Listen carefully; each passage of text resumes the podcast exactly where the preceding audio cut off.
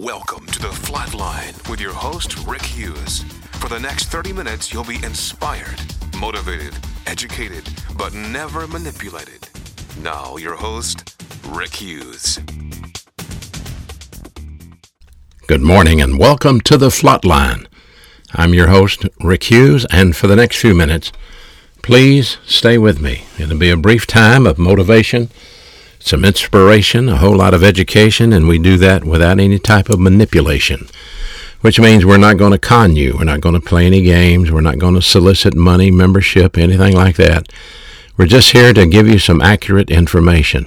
And it's my prayer that if I can verify and identify the plan of God for your life, that you will orient and adjust to that plan. That's really up to you, but my job is to be accurate and get it right, and that's what the FLOT Line is about. Showing you how you can have an invisible barrier of protection in your soul called a main line of resistance a forward line of troops, FLOT, a main line of resistance. And it's made up basically of the unique promises found in the Word of God, at least 10 of them we've been able to identify for you. And when you take those 10 problem solving devices and put them into work in your life, then you can stop the outside source of adversity before it becomes the inside source of stress. That's why we say on this show adversity is inevitable, stress is optional because adversity is what you may do to yourself or circumstances may do to you, but stress, definitely, that's self-induced. Because there's a way to live without worrying, there's a way to live without fear, there's a way to live without guilt, there's a way to live without a lot of mental stress. It's called the Christian life. And it's a wonderful life because it changes the way you think. For example, the Bible says, Let this mind be in you that was also in Christ Jesus, and he had no stress. So we learn to think like he thought, and that's called thinking divine viewpoint. When we begin to think divine viewpoint, that means that our mind is saturated with God's Word or with Bible doctrine, and we are learning God's Word, living by the promises of God's Word, using, for example, the faith rest drill, which is a problem solving device number three, using the rebound technique, that's problem solving device number one, how do I handle my sin? we learn these things, we use these things, and we have this amazing life, this wonderful life called the Christian life. And so many people have distorted it, and so many people have made it out to be something that it's not, like some sort of legalistic chains that you have to wear around, and that if you're a Christian, you can't do this and you can't do that. And there are certain things Christians don't do. I admit that. But it's not a series of legalistic uh, mandates. It's a wonderful lifestyle a free lifestyle in Christ Jesus. But there's something that's always knocking at the door, and this is what these radio shows have been about recently. Something knocking at the door, and I want to read to you again what I read last week from Genesis 4 6 through 7. This is God our Father through Jesus Christ incarnate, and what we call a a uh, theophany or post a post uh, appearance of Christ before he came to this world. This is what he said. So the Lord, that's Christ, said to Cain, that's Abel's brother, the firstborn son of Adam and Eve, and this is the first person ever born with a sinful nature. No one had been born with a sinful nature yet, but Adam and Eve sinned. They received a sinful nature, and Cain is related to them, so he's born into sin. So the Lord said to Cain, Why are you angry? And remember, he got angry because the Lord rejected his offering, and but the Lord accepted the offering of Abel. The offering of Abel was the sacrifice of an animal, innocent animal, which was a picture of Christ. And the offering of Cain was the fruit of his labor. That was not acceptable to the Lord. So he said, Why has your countenance fallen? In other words, when he was irritated and angry, you could look at his face and see it. He had one of those faces, and you've seen those faces of irritable, angry people. If you do well, Genesis 4 7, will you not be accepted? In other words, if you do a right thing in a right way, everything will be fine. But if you do not do well, he said, sin lies at the door. And its desire, the desire of sin, is for you, but you should rule over it.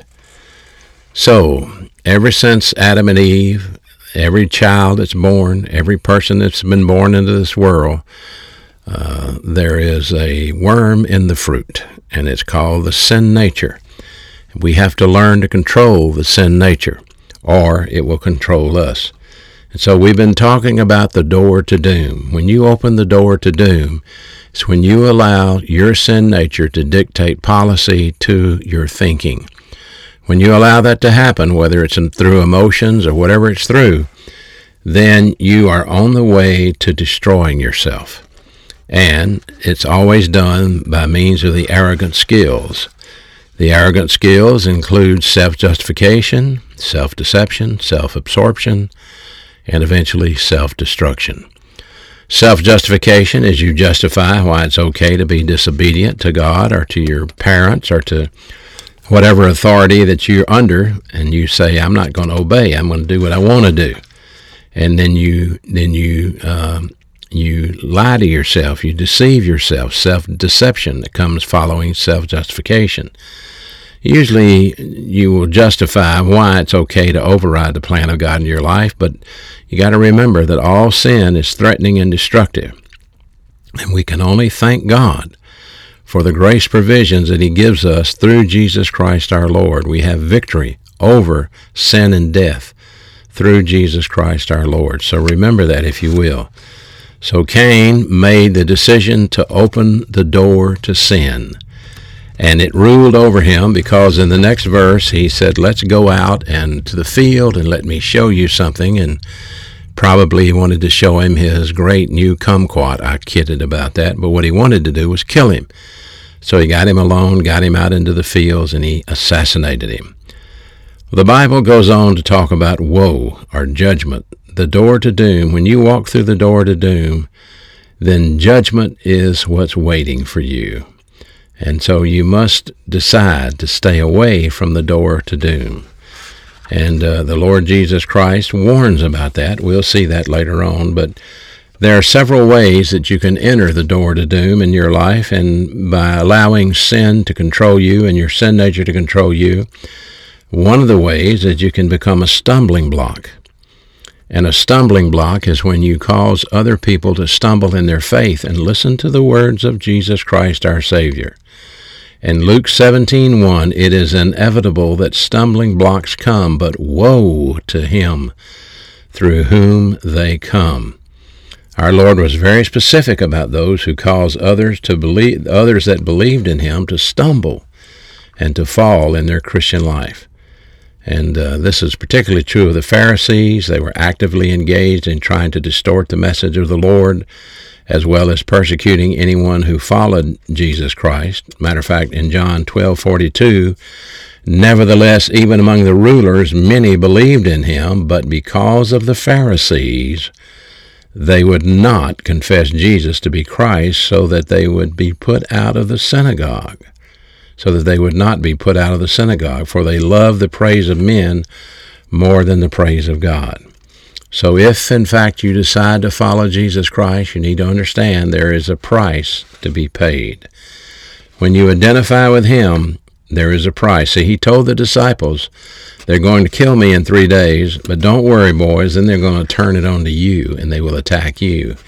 And in fact, they did. And every one of the disciples that we know about died a martyr's death, with the exception of John, who was isolated on the Isle of Patmos. So, how do you open the door to doom? Well, becoming a stumbling block is one way, or another way is lack of self control, not having, having any self control, and we've talked about that. We went through that in our study of lack of self control. We talked about a lot of that, and I think I went through with you the doctrine of responsibility. But briefly, responsibility denotes something within your power to control. You have the power to control your life. It's called your volition. And under the law of volitional responsibility, which, in other words, God holds you accountable for your decisions, then we have the potential to cause our own misery and our own suffering because we have no self control.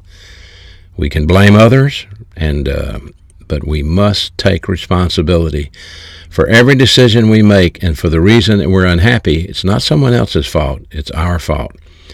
But the grace of God gives each one of us that volition so that we can choose. We just must not allow our volition to lead us into sin, to human good, or to evil, because God clearly states in Galatians 6 7, under the law of volitional responsibility, be not deceived, God will not be mocked. Whatever a man sows, this he will reap. As a pastor friend of mine says, the chickens always come home to roost.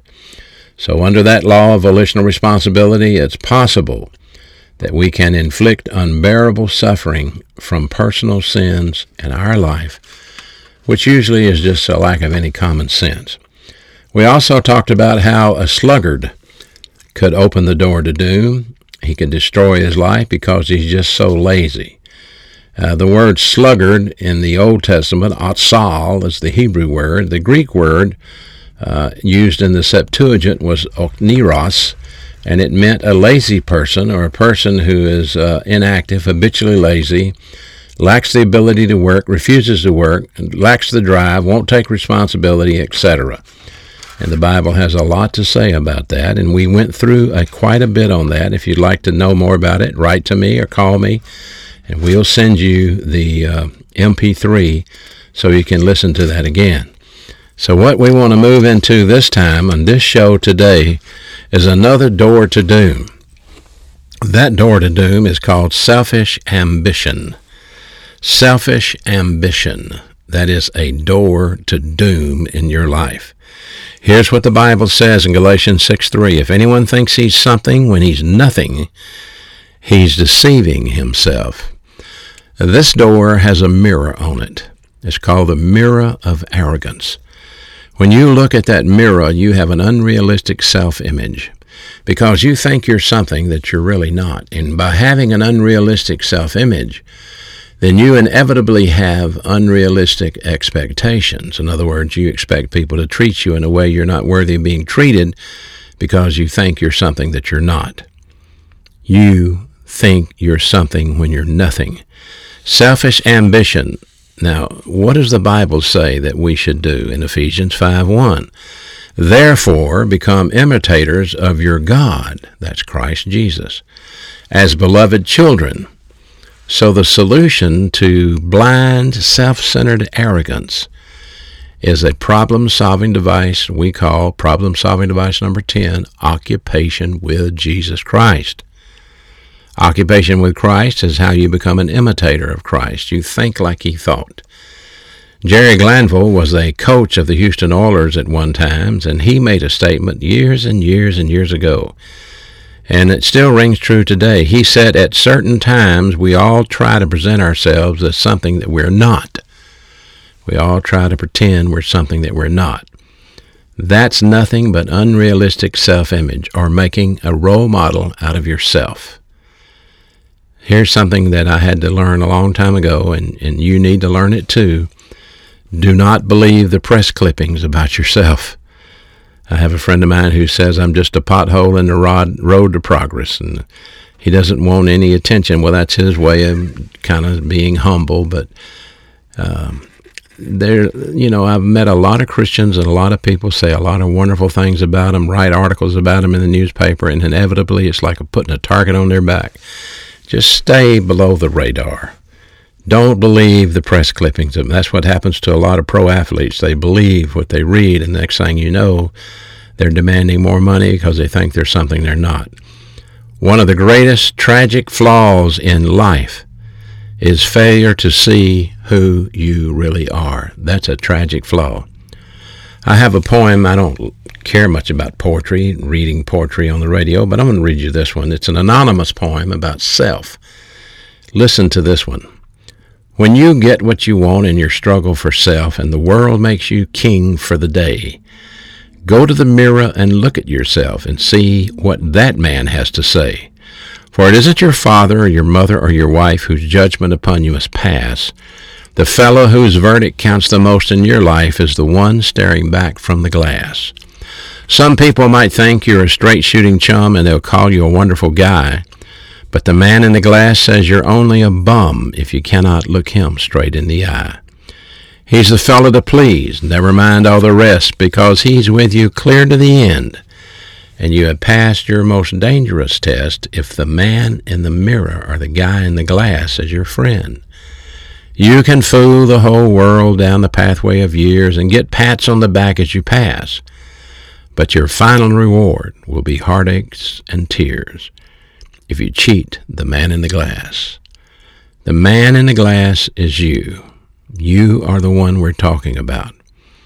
And the divine mandate from Scripture is for you to avoid this self centered arrogance. This self centered arrogance it will, can destroy you. Listen to what the Bible says in Philippians 2 3. Do nothing from selfishness or empty conceit, but with humility of mind regard one another as more important than yourselves. Do not merely look out for your own personal interests, but also for the interest of others. Here's Paul to the church at Philippi giving instructions to avoid this self-seeking attitude, this selfish ambition. Don't do anything from selfishness or empty conceit. Uh, we will read. I'll go get to that word in just a minute. It, uh, let me read it to you from the Net Bible. Instead of being motivated by selfish ambition, that means being divorced from reality, or vanity, which the other verse called empty conceit, each one of you should, in humility, be moved to treat one another as more important than yourself. And each one of you should be concerned not only with your own interest, but about the interest of others as well. That means that there's never a time in your life you shouldn't be praying for your friends seeing if you can provide assurance or helpful conditions for your friends. So going back to Philippians 2 3, do nothing from selfishness. Selfishness is the Greek word eritheia. E R I T H E I A. Eritheia. And this word actually means to be a recruiter, to recruit followers, to be an electioneer, to be self promoting. It's the uh, same word used in Greek history as the self-seeking pursuit of a political office by unfair means. So this selfishness is motivated by greed. It's a sinful desire. It's the door to doom. It's an unrealistic self-image of who you are. And Paul warns these people, do not do anything from selfishness or from empty conceit or vanity as it's translated. And this word is kenodoxia, kenodoxia in the Greek. It means to have a vain opinion of yourself or a groundless self-esteem. Empty conceit, that's looking in the mirror of arrogance and having an unrealistic self-image. So we have a conjunction of contrast in this verse where Paul said, don't do something, but if you want to do something, do it this way with humility of mind. Tapai frosune. Tapai. Do it from an humility of mind. That's a compound word. Um, tapanosis is and the base of phrone, which is not the word for nous. The word for the mind is N-O-U-S, and this is a different word. This is the word P-H-R-E-N, and it's referring to your cognitive abilities or your cognitive faculties. So the compound word humility of mind means to have a humble evaluation of yourself. Got it? A humble evaluation of yourself. And how is that demonstrated in verse 3? So let each esteem others better than self. Hegeomai, to count others. Hegeomai, to esteem. To count others better than yourself. In other words, this was a problem. It was going on in Philippi. There was self-centered arrogance, and Paul said, get your eyes off of yourself. Look not, verse 4 says, very clear verse right here, look not out for your own personal interest, but also for the interest of others. Look not is skopeo, and it means to consider.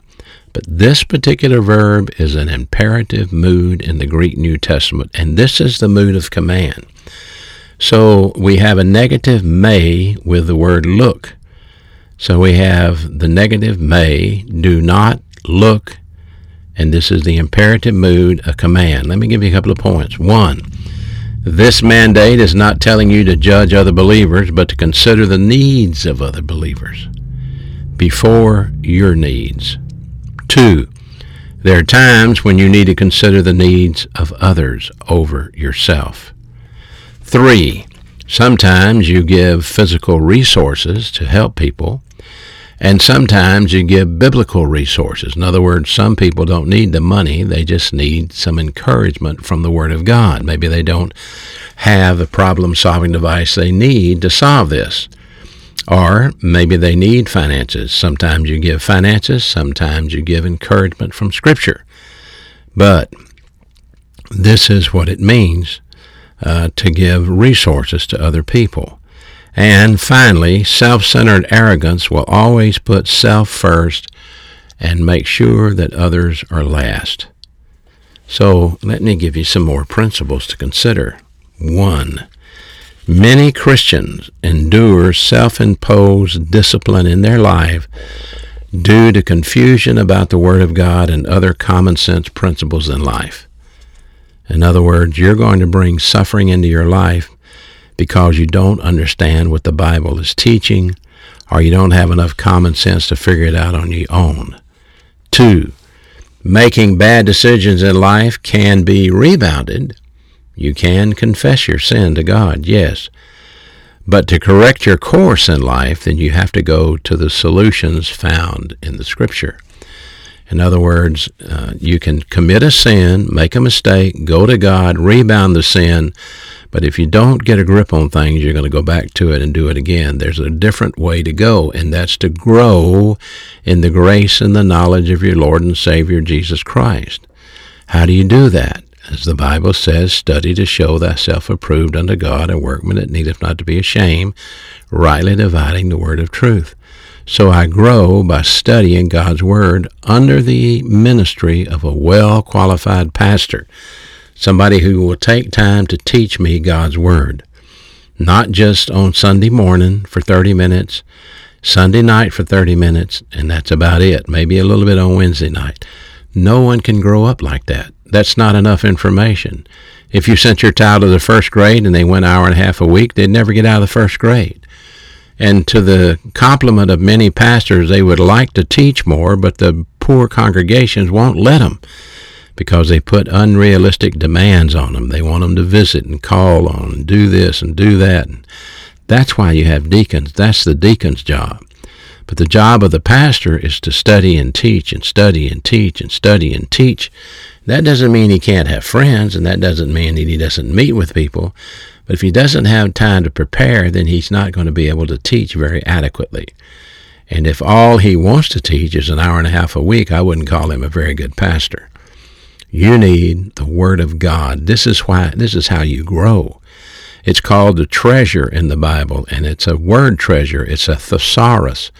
And you are made rich as you learn God's Word and apply it into your life. Not rich physically, I'm not talking about money, but you're made rich spiritually because you learn how to invest the riches you have in the lives of other believers, other people, even unbelievers. And so this is critical that you have a well qualified pastor. So uh, self centered arrogance can destroy all future happiness quicker than anything else. That's point three. Self centered arrogance can destroy all future happiness quicker than anything else. Point four. Protection for us comes in the form of divine authority and what is that? That's like your parents, like the police officers, like your pastor. All of these people have a job, and it's to ride herd over those under their authority, to direct them, to watch over them, to coerce them. It's critical. This is why God gave them to you, to protect you from yourself. Not from other people, from yourself. You're your own worst enemy. So, point five selfish ambition is nothing but an arrogant, me first attitude that results in a lifestyle of destruction and littered with ruined lives and ruined friendships. Point six. Four attitudes that open the door to doom because of your selfish ambition are these. One, wrong thinking, which means you have no divine viewpoint. You haven't learned the Word of God. Two, wrong motivation, which is self centered arrogance in your life or self justification. Wrong decision, that's your volitional decision, which was wrong. You made it, you chose it. Remember, be not deceived. God is not going to be mocked. Whatever you sow, you're going to reap. And then wrong actions. That's your impetuous decision to go off and do something that you don't even know whether it's God's will for you or not. And you get impetuous and you step out of the plan of God, and the next thing you know, you are distracted and destroyed in this angelic conflict. Destroyed, I don't mean you're not going to heaven. That's not what I'm saying. But as far as being a faithful witness to Jesus Christ, like, for example, uh, Judas, you will be distracted with money or fame or something. Satan will put whatever he needs to to get you out of the plan of God. Wrong actions, wrong decisions, wrong motivation, wrong thinking. It's all going to take place in your soul. You have an invisible soul. And in that soul, you have a mentality. And that mentality is critical that you learn to think like Christ thought. That's why Romans 12, 1 through 3 is so critical. Stop thinking of yourself in terms of arrogance beyond what you should think, but think in terms of humility as God has assigned to each one of us a standard of thinking from His Word. Are you listening? Are you learning? You do not want to walk through the door to doom. Woe to anyone who does that, Christ says. Your life is too important and it's too short to blow it. So please keep listening, keep learning. Come back next week, same time, same place. If I can help you, don't hesitate to contact me anytime, anywhere, any day. Until then, this is your host, Rick Hughes, saying thank you for listening to The FLOT Line. Thank you for listening to The FLOT Line with your host, Rick Hughes. If you'd like to contact Rick, please write to him at P.O. Box 100, Cropwell, Alabama 35054 or online at www.rickhughesministries.org.